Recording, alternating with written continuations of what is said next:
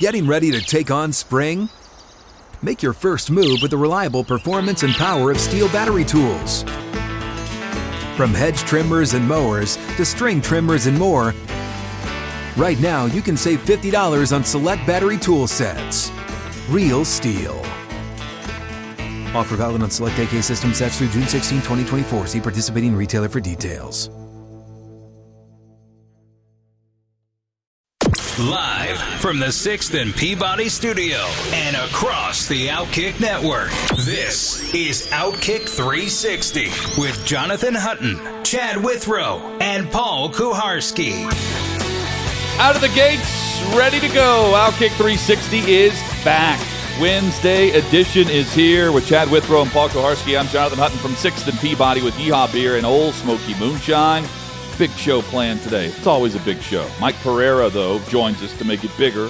That will be at 20 minutes from now.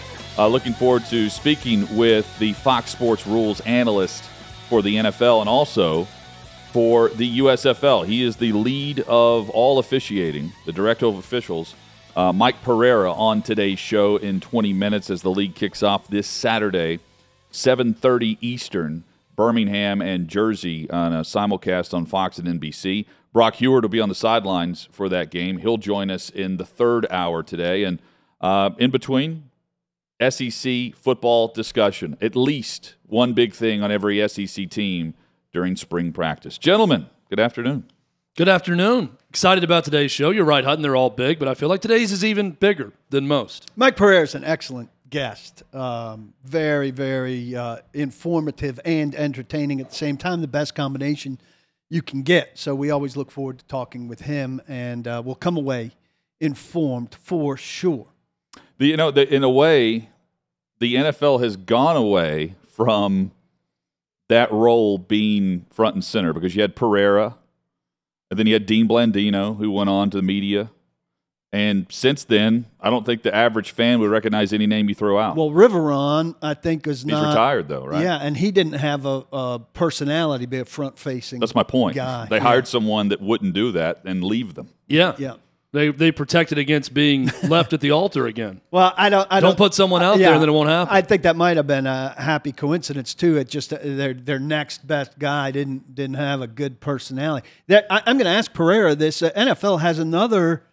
I don't know, it's somewhere between 8 and 12, I think, guys out, not just refs, but officials. They're cycling out of officials, it seems to me, at an alarmingly fast rate. So the consistency that we seek at the NFL level, we're never going to get at the rate people are cycling out. They had an unfortunate passing away of one and other people retiring and leaving.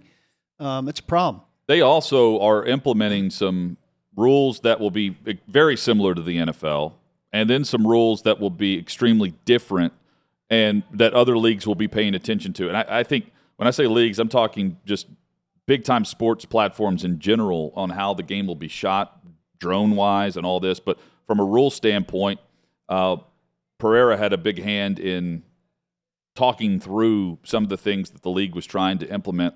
He'll describe those to us, especially when it comes to measuring first downs, 2- and 3-point conversions. You can now throw 2 forward passes behind the line of scrimmage legally in the USFL. We'll get into that and how every play, not just scoring plays or turnovers, every play will be reviewed from their main office. Much easier to do when you're playing one game at a time. But when you have billions, like the NFL does, I wonder if they eventually get to some certainty with that, where they have more efficiency with how the game is called and officiated. That's coming up in 20 minutes. Looking forward to it. Headlines today, Derek Carr, contract extension. It's been fast work for the new general manager, Dave Ziegler, for the Las Vegas Raiders. If not for him, Carr's going into a lame duck year having to prove himself. At least that's my assumption. And I think the Mayock regime, the Gruden regime, the Bisaccia regime would have been okay with that. With this new deal, he gets some money up front, gets $40 million over 3 years each year, but more importantly has a no-trade clause.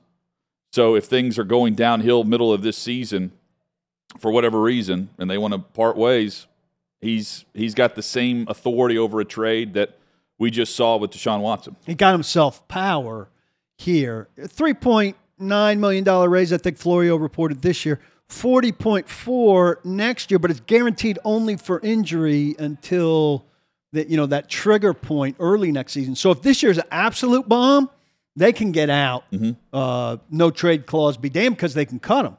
So there's flexibility for them.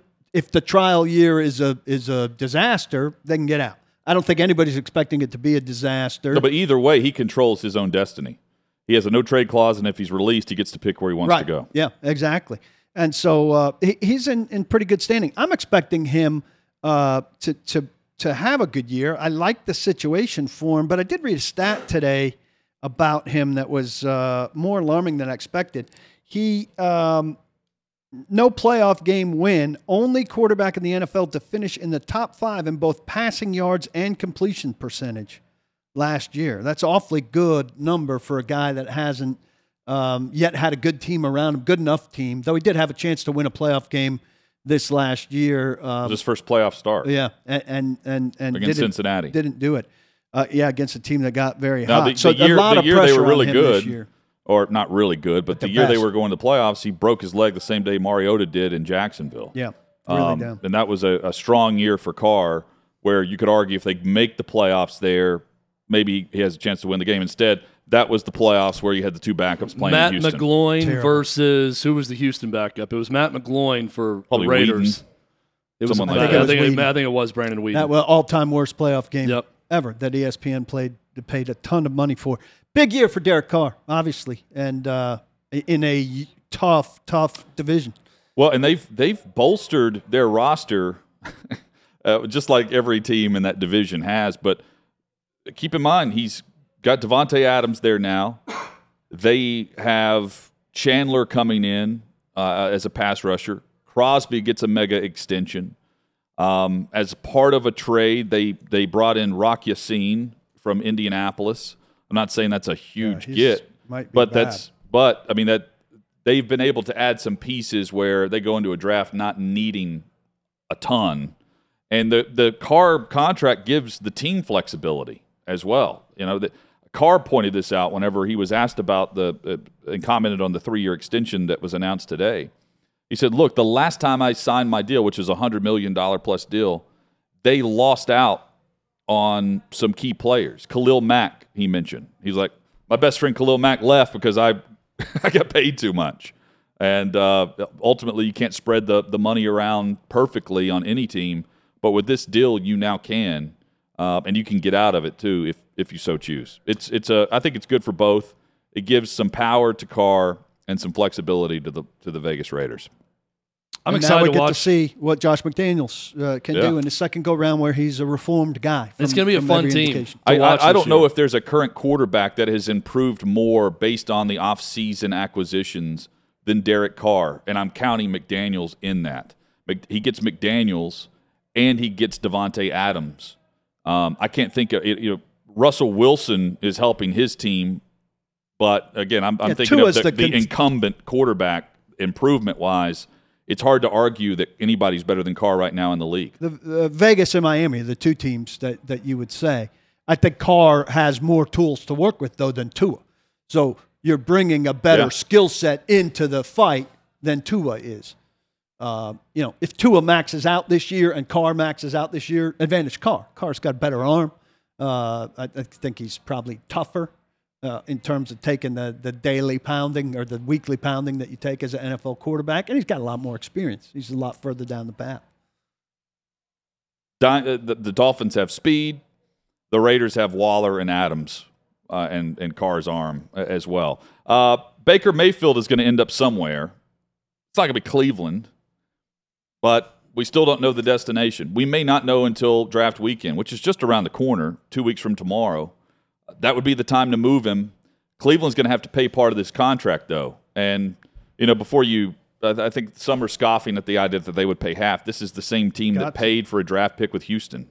Brock Osweiler trade. For $16 million or something. It was Houston or Denver.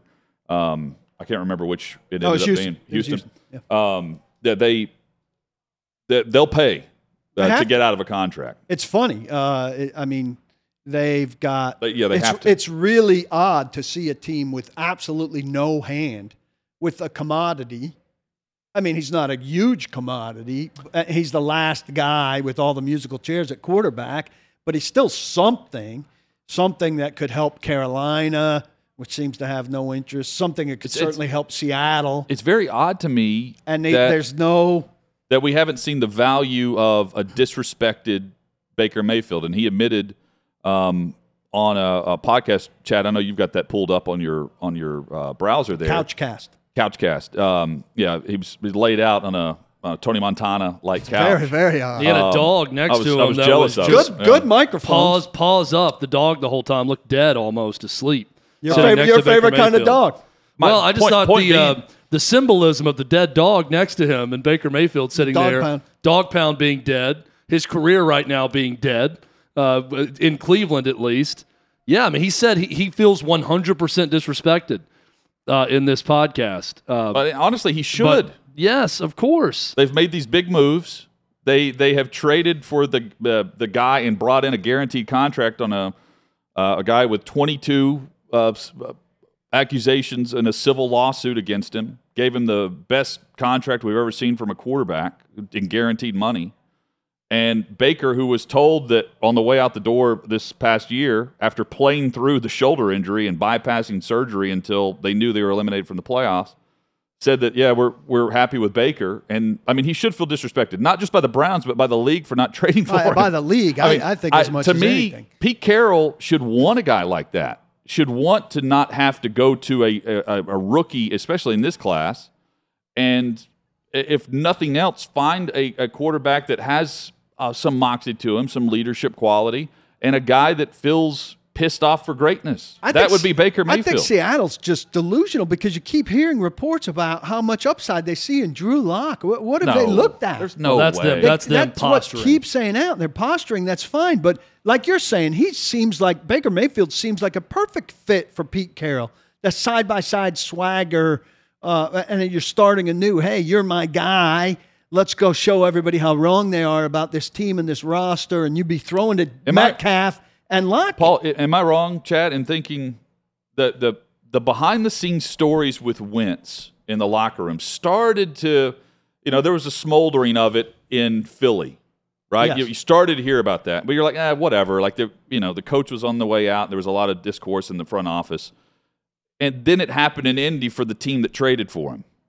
I haven't heard that about Baker Mayfield. No. I don't think Baker Mayfield takes badly to tough coaching, which is what you hear about Carson Wentz. Yeah. And the other thing, and I know this is a lightning rod thing, but the other thing that's come out about Carson Wentz is, it's one thing if you were anti-vax and all of that, and you were risking back, and it seems like ancient history now, when you would be out for games if you got COVID and all of that. There's word that Carson Wentz was proselytizing and trying to get other guys to join him. And I can understand if you're a franchise that's worried about guys missing games, you'd say, hey, each guy can make his own decision. But if your quarterback's out there saying, hey, come with me, and your team is in a going to be in a playoff run where you could lose several guys for a Sunday, the management not being real excited about that. That's another thing that's come out about Carson Wentz. There was so much about him that rubbed them the wrong way in a year after the guy loved him. And there's really nothing on Baker Mayfield. No, nothing like that. Sometimes you never know. By the way, that's the name of the podcast that he was on. You Never Know? I tried to search it as You Never Know, but it's actually Y-A-N-E-V-A, You Never Know, a podcast hosted by Mike. I don't know who Mike is. I looked at Mike, and I'm thinking, boy, we've come a long way from interviews like this being conducted with John Clayton or someone in a television setting, but this was on the You Never Know podcast. Anonymous Mike. That Baker Mayfield talked about the level of disrespect shown by the Browns. Should still be a commodity with some value, and the fact that the Browns are going to wind up, I would think, paying it's an $18 million salary. I bet they end up paying 8 or 10 of that. To unload him, and they may come out on the back end, like you're saying, of a pick flip where they take worse They give better to get worse in order to unload some of that salary. I wonder if they ever thought about keeping him. I mean, he's awfully expensive, but if they're going to pay that large a chunk, keeping him as opposed to having Brissett as Deshaun Watson's backup. Yeah, I mean, once his shoulder's good, I mean, that wouldn't be a bad guy to have come in and start you 5 games. He served you well when he's healthy. He plays well in spurts. I know they want to turn things over, but yeah, when Jacoby Brissett's no great quarterback. When they make the move, they've made the move. Yeah, to me, this all but goes they haven't back, yet made the, this I know, the that, entire that's the odd move. Thing. But this goes back to that question I threw out about sometimes you never know, but when you know where you are as a franchise, what really is the value in bringing on Baker Mayfield that may get you to 7-10 or 6-11 as opposed to 3-14 over the course of the season? That to me, that's the debate. Baker Mayfield would be a great option either as a backup for a team going for it that you know you've had some injury issues with your starting quarterback. He's also that bridge guy. Great bridge. That we've talked about. But who wants the bridge guy? Everyone is so the guy desperate. If you don't think Baker Mayfield is the guy, what is the real value in today's NFL of getting a guy for a year or two? Is he not a better bridge than Trubisky or Mariota? My point is, why not just start Davis Mills if you have him and act like he's the franchise quarterback when really you're thinking, we got to go find our guy. Well, I get what you're saying, but teams have gone bridge routes. We've seen Pittsburgh do it. We've seen Atlanta do it. Washington is doing it. Is he not better than those three bridge guys? Well, I mean, Atlanta went with what they know, and for all we know, they're going with a guy in the draft. Right. Pittsburgh, it's highly unlikely Cleveland's trading him within the division. I think at this point, you probably would. My point to saying this, Paul, is we may be out of bridge teams. That's where we're sitting right now. But I think he's a better alternative than some of the bridge teams chose. There are. I would agree, but there are plenty of teams that could use a quality backup and that will be hungry for one. Team in this city, I totally agree. Massive increase, that could be the spot. If it's not, go to Seattle and you're the presumed starter. It could be backup somewhere. To defend the Titans, they don't have $8 million to pay a backup quarterback. They're the second tightest team to the cap or the third tightest team to the cap right now, and they've made virtually all of their money. I've seen a lot of teams tight to the cap make some moves to make room to bring in guys all offseason. Well, they've done all of those to bring in. They've got a couple of other and they got some others. Woods. Well, they also are probably trying to extend some guys currently with some money. Mike Pereira is about to join us. He is the head of officiating for the USFL. Some fascinating rules that will be on full display as the league kicks off on Saturday. On Fox and NBC at 7:30 Eastern. Mike Pereira joins us next on OutKick 360. You ready? Showtime. On May 3rd, summer starts with The Fall Guy. Let's do it later. Let's drink a spicy margarita. Make some bad decisions. Yes. Audiences are falling in love with the most entertaining film of the year. Fall Guy. Fall Guy. Fall Guy. That's what the poster said. See Ryan Gosling and Emily Blunt in the movie critics say exists to make you happy. Trying to make it out? Nope. Because I don't either. It's not what I'm into right now. What are you into? Talking. Yeah. The Fall Guy. Only in theaters May 3rd. Rated PG-13. It's going to be a fun weekend in Birmingham and on Fox as the USFL kicks off Saturday night. 7:30 Eastern, Birmingham takes on New Jersey. The new USFL this Saturday, 10-week season leading up to the playoffs and championship game in Canton. OutKick 360 rolls on, and OutKick will be in Birmingham this Saturday. Chad Withrow and Jill Savage have OutKick the tailgate for you live in Birmingham. That's going to be fun. 3:30 to 5:30 Central Time. We'll be on with that show. Looking forward to it. One of the many guests we'll have on from the league and friend of the show is Mike Pereira of Fox Sports. He's the head of officiating for the USFL. Mike, great to have you back on the show. Hope you're doing well. I am doing incredibly well, and it's good to be with you guys. And as it gets closer, I think that I'm getting more and more excited for the USFL because, you know, I am the replay person, so they're going to come to me a lot. And with Joe and Troy now leaving and going to ESPN, I'm going to get more airtime on Fox and in the USFL. So it could be a big year for me. So are you, anytime a play is under review, are we going to be able to hear your conversation? You can hear my conversation. I'll talk to both the announcers, actually. And and actually you'll hear me talking to the referee. Where standards are a little different. It's going to be like the beginning of 1999 where you don't, change anything on the field unless it's really clear and obvious. And we're going to try to expedite it and have it move through quickly. But, you know, we really want transparency in our game, period. You're going to hear so much in the way of player conversation and coach conversation and conversation also from the replay center. So I really think the fan is going to really enjoy the experience. Not that it hasn't been done somewhat in the previous spring league ventures that have come about, but I think it'll be a new level here because one person, me, in the replay center, which is actually going to be in Los Angeles, and you know, I'll also be talking to the officials who are college officials. They're in the NFL development program, but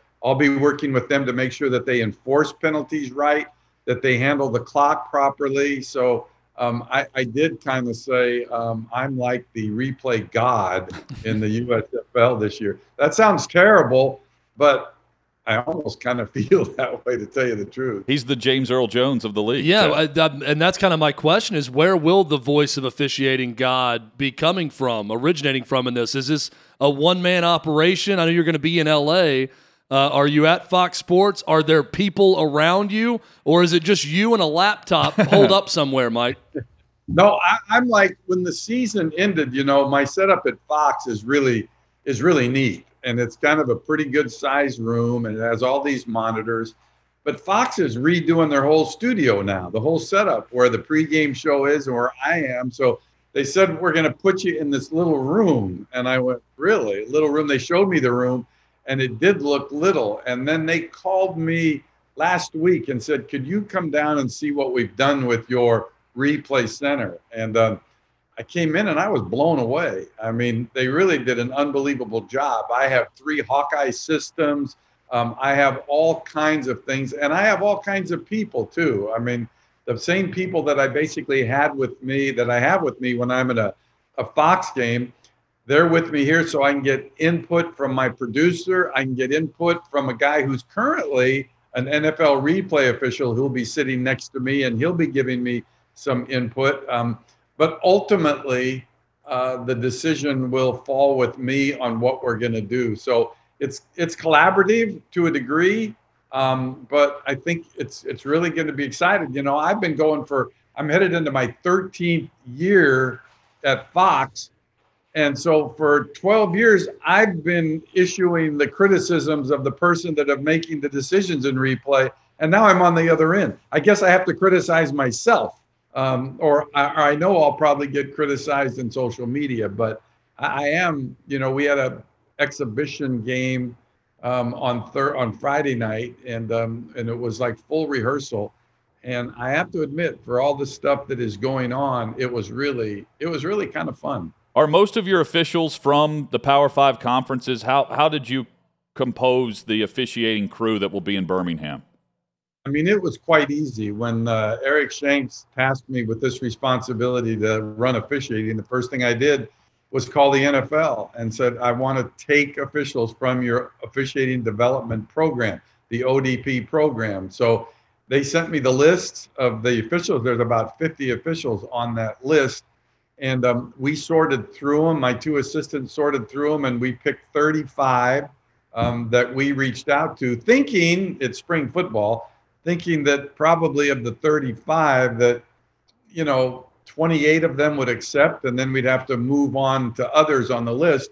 But all 35 accepted on the very first call. They wanted reps. They know that this will help them getting into the NFL. As a matter of fact, I am not going to be surprised if no more than 2 or 3 weeks into the season, we make the announcement that 7 officials that we have working in the USFL have just been taken into the NFL, and they'll continue working with us, but they will go into the NFL. 33 of the 35 are out of Power Five conferences. There's one SWAC official, and then there is also one official who was a former NFL official, and a very diverse group. I mean, we We wanted diversity, so we do have 16 of the 35 that are minorities. We have 4 women on the cruise, and I'll tell you, I've been involved with spring leagues before. I just don't think I've ever seen a better group that is actually more prepared, that the NFL used their coaches and their supervisors to actually train them. I don't think there's been a group that's any better than what we have on display starting on Saturday. Mike Pereira, our guest on OutKick 360. NFL's got 11 openings. Is that unusual churn in NFL officiating ranks? And is it part of the NFL's consistency problem that they've got turnover at that rate, or is that just part of the deal? You know, Paul, I think that's a really legitimate question. I mean, you know, the question that I was raised all the time, get rid of those old guys. Those old guys don't have, get somebody that can, you know, run a 4.40. And, you know, and I used to say, give me the 64-year-old guy who has good judgment, and I'll live with that guy, even if maybe he's a step slower. I mean, come on, the three of you could get out there and run 100 yards, right? Maybe I could, but the three of you, I'm sure, could. But it's anytime you bring in a substantial new group like that, it takes time. Look, there's a reason why that an official cannot work a Super Bowl until he has 5 complete years under his belt. It's a transition. I don't care if it's Power Five conferences. The speed coming out of college football when you get into the NFL, it's an amazing difference. Everybody's different. The interior are faster. The interior linemen are faster. And it's also a more physical game, so it takes time. So, Paul, I think it does suffer in the short term. I really do.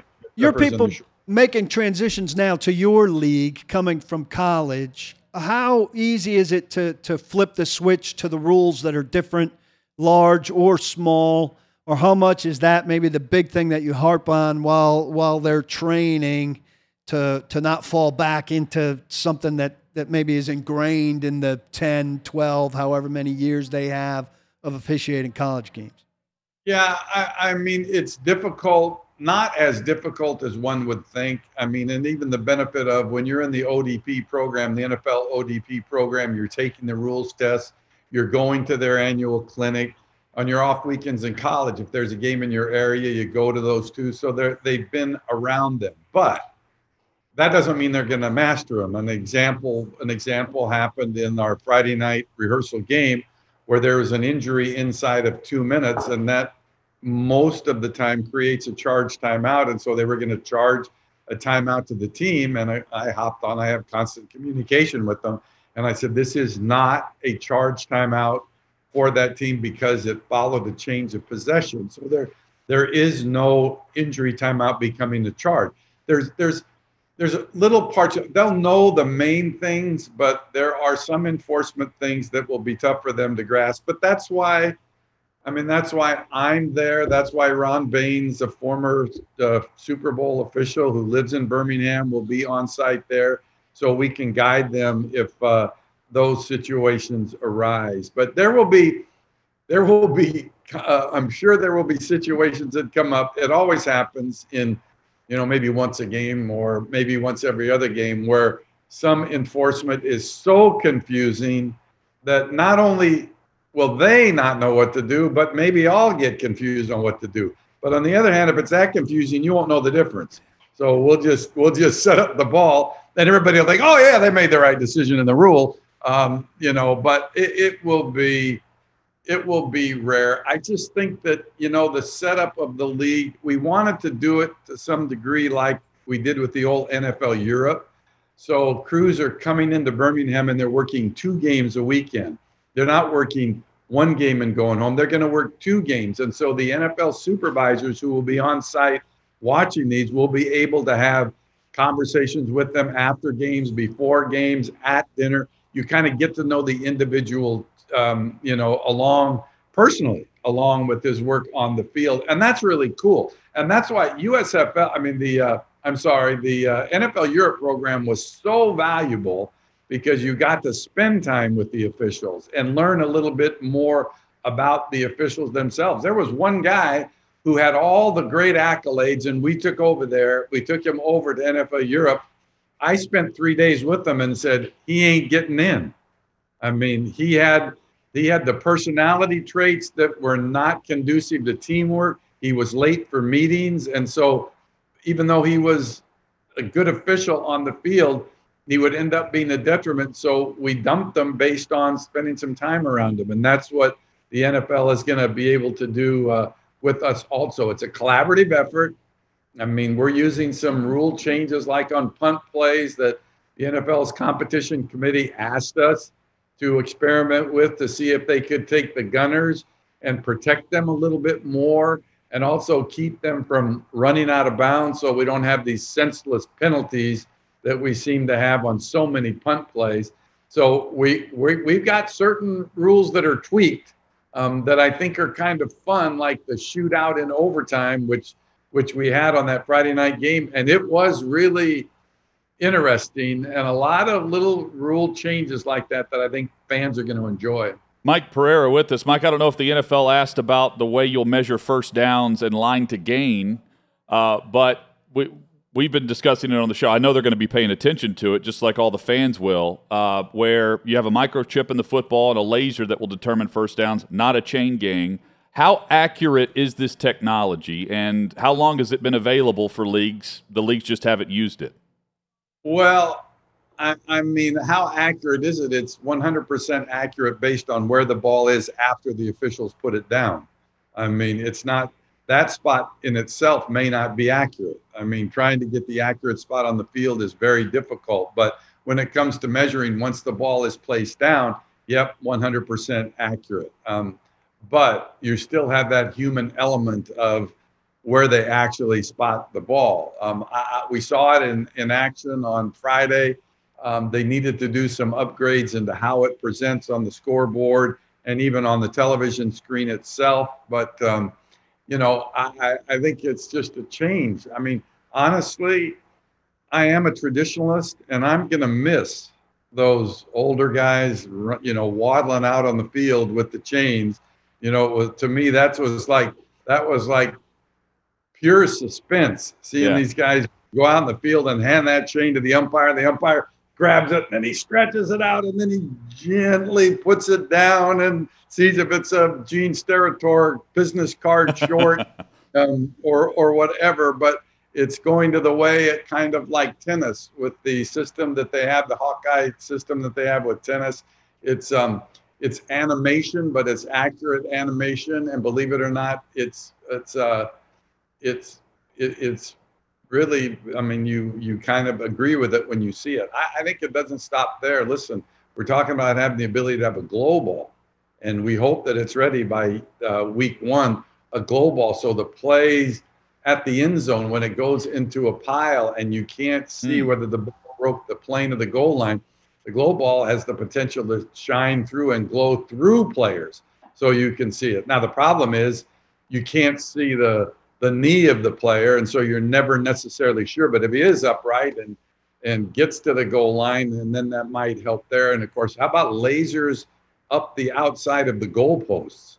So, you cannot in replay measure whether a kick is good or not if it goes over the top of the upright. But if you shine lasers up the outside edge and the ball going over the top, if any part of that ball with that big old chip in it, if it lights up on that line, then the actual kick is no good because the ball has to be completely inside the outside edge. So, drones, 2 sky cams, you can look on the sideline and say, okay, on the chains, on the markers on the sideline, say, gosh, I wonder how far they got to go. What is it? Is it third and what? And then you look at the chains and it says it's third and 2.3 yards. I mean, it's going to measure it out precisely how far you have to go for a first down, and so it's going to present the game differently. But it's just like the rule changes. We're going to go back to the college rule in terms of defensive pass interference, unless the act is flagrantly deliberate, which it's not usually. It happened in the national championship college game, where in a double move beyond 15 yards they tackled the receiver. But I think personally, it's the hardest call in the field to make, and it carries so many punitive yards that's why I've always been a favorite of the college rule. We're going to have an alternative, the onside kick. You get one play, 4th and 12 from the 13.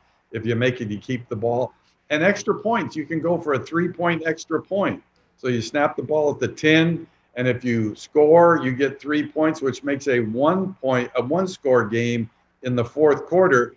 It makes it a 9-point game. An 18-point game becomes a 2-score game. So we want to keep the games close if we can in the fourth quarter, and we'll all see how it works out. Mike, I'm curious because I know you guys got together out in L.A. and discussed rules with the coaches and other people involved with the league. Are there rules that you maybe considered implementing this year, but you're holding off for future seasons to try out instead of throwing everything into the bucket at once? Or are there other things down the line that you want to experiment with? I think the first thing is to see how these rules work. For example, we wanted to put kickoff returns back in the game. So we backed up the kicking line to the 25-yard line. They did this in the spring league, and 95% of kickoffs were returned. Every return in the Friday night rehearsal game was returned. So we'll probably see 95% of the kickoffs returned. But we also wanted to make them safe as we could. And we did talk to the NFL about this. And so we have it set up right now where the kicking team lines up on the 25-yard line, has to line up within 1 yard of that 25. And then we move the receiving team up a little bit. 8 players have to be lined up between 10 and 20 yards, 10 and 15 yards behind their own 35. The point was we tried to get the teams to run down together and set up the block like a punt play. So you'd have less violent collisions. I don't know. Obviously, that's a big play, the kickoff, that the league is concerned about. The NFL is concerned about the injuries. And we said, let's see what injuries we get out of this. And if we're still having a high incidence of injuries, we could then give the kicking team, let them line up at the 20 and get a running start, which would put them even closer to the defensive team or receiving team as they run downfield. So we can make changes as the season wears on. For example, we want a game played in 2 hours and 45 minutes. I mean, they told me, that was my task, to get the games played in 2 hours and 45 minutes. They want them done. That's not easy, but we said, okay, let's shorten the play clock to 35 seconds. That'll keep it moving a little bit more. And but then we'll see. And we said, we could conceivably, if time becomes a factor, if we're not getting games done in 2 hours and 45 minutes, and we might not, because the accuracy of the passing is not going to be as accurate as it in the NFL. So incomplete passes killed the clock. But we talked about, could we start the clock after an incomplete pass, which would save some time. We'll see. We'll see what happens. We're trying to. We don't want this game to be about officiating. We want to call the clear and obvious fouls. I mean, with the last thing we want to see is a game with a lot of penalties, with 25 penalties. I mean, that drags down the time. I mean, and nobody likes a game that's interrupted so much with penalties. So we're trying to go clear advantage when we call a foul. We're not going to call things unless there's a clear advantage, unless it's safety related. But I know my bosses are interested in a quick game, because on the agenda of our operations call today, it was number 5 on the agenda today was Mike Pereira, officiating updates, and then / it said, Alabama bill, a new bill, HR 348.7, proposed law to make referees criminally liable for excessive penalties. So that was the message the league gave me today. My bosses gave me to stay away from that penalty. And we will. I mean, we will call what needs to be called. But so many times, I have to tell you, and it's hard, officiating so hard, but the Dean Blandino and myself working in the Fox studios during the NFL season will look at each other when some penalties are called and said, would you have downgraded the official if he didn't call that? And so often the answer is no. And if that's the answer, then it shouldn't be made. The call shouldn't be made on the field. So clear and obvious is what we want. I sometimes say clearer and more obvious. So we don't get some of these crazy calls, but I'm not, really don't care about illegal formations where the wide receiver is lined up on the same line as the slots. I'm not that overly concerned about a tackle that lines up behind the waistline, drawn through the center of the waistline of the center. The ones that create an advantage, we want called. The ones that really don't, no. Mike Pereira has been our guest. He's the head of officiating for the USFL, Fox Sports rules analyst, always enhances the broadcast. He certainly did today with us. Mike, thank you so much. And if we don't see you in Birmingham, we'll certainly see you on the broadcast from L.A. Good luck. Yeah, sounds good. Thanks so much. Take care, Paul. All right, Mike Pereira there with the USFL, and he'll be a frequent guest on the show. Always great catching up with him. USFL, by the way, kicks off this Saturday. 7:30 Eastern is the kickoff, and it's the most affordable professional sports league and the most family-friendly. Here's the proof. Tickets are just $10. These are full-day passes to Protective Stadium, meaning $10 for the triple header on Sunday, April 17th, for instance. And with each $10 ticket, you can bring 3 kids under the age of 15 for free. The USFL, the most affordable professional sports league you're going to find, and every game is played in Birmingham. $10, all-day pass. Come and go as you please for those games. Same for week 2, week 3, and so on. Full schedule and all the kickoff times for the first 3 weeks of the season. You can find everything online at theusfl.com. Get ready for the greatest roast of all time. The Roast of Tom Brady. A Netflix live event happening May 5th. Hosted by Kevin Hart. The 7-time world champion gets his cleats held to the fire by famous friends and frenemies on an unforgettable night where everything is fair game. Tune in on May 5th at 5 p.m. Pacific time for The Roast of Tom Brady. Live only on Netflix. Our thanks to Mike Pereira for joining the show. OutKick 360 rolls on, and it is time for primary complaint. Guys, I'll kick it off first by just asking for a simple change in how we go about describing things. For instance, a two-car garage is no longer a two-car garage. I want to get back to a point where even if we have to change the standard of how we measure a garage, I want a two-car garage to mean I can fit 2 vehicles in that garage. I simply can't. That's my primary complaint. My primary complaint is also going to be very simple today. Clayton Kershaw today against the Minnesota Twins had a perfect game going through 7 innings. He had 80 pitches on the day. He had a chance to have only the 24th perfect game in Major League Baseball history. Major League Baseball has been going on for quite some time. And the Dodgers pulled him after 7 innings and 80 pitches. And the next guy gave up a hit. And there goes Clayton Kershaw's perfect game, and that is a very easy primary complaint for me. So remember when the state quarters were all the rage back in the day? Well, apparently that's moved to other industries now as well. If you'll take a look at the picture on the screen, I'll describe it. This is a loaf of bread that's completely useless for anything other than toast. Look, if you're trying to commemorate states and bread now, point me to where I can get the Wyoming Wonder Bread and not have to use my ham as origami to make it fit within the borders of Louisiana. And by the way, this bread now costs twice what it did 18 months ago. Thanks a lot, Putin. Let's make bread square again. That's my primary complaint. That's good. We are 5 or 6 games into Major League Baseball season. I refuse to believe there's an epidemic of finger injuries, yet virtually every base runner is wearing one of these mitts. These mitts. You're not safe if you get your mitt back to the base on a pickoff play because there's space between your mitt and your hand. And I want your hand to have to be on the base for you to be safe, not your mitt. Get rid of these mitts. It's nonsense. If you're hurt, really hurt, then I need to see a note from a doctor. It's BS. Let's take it to the next level and get rid of all mitts in baseball. You got to play barehanded. No. I want men out there playing, catching the ball barehanded. Mitts are for defense, not when you're running the bases.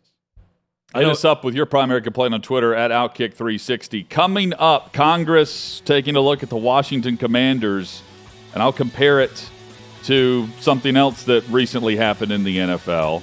Baker Mayfield in the headlines, Nick Saban on NIL, and much more. Later in hour number 2, one big thing on every SEC team in the middle of or post spring practice. It's all coming up on OutKick 360.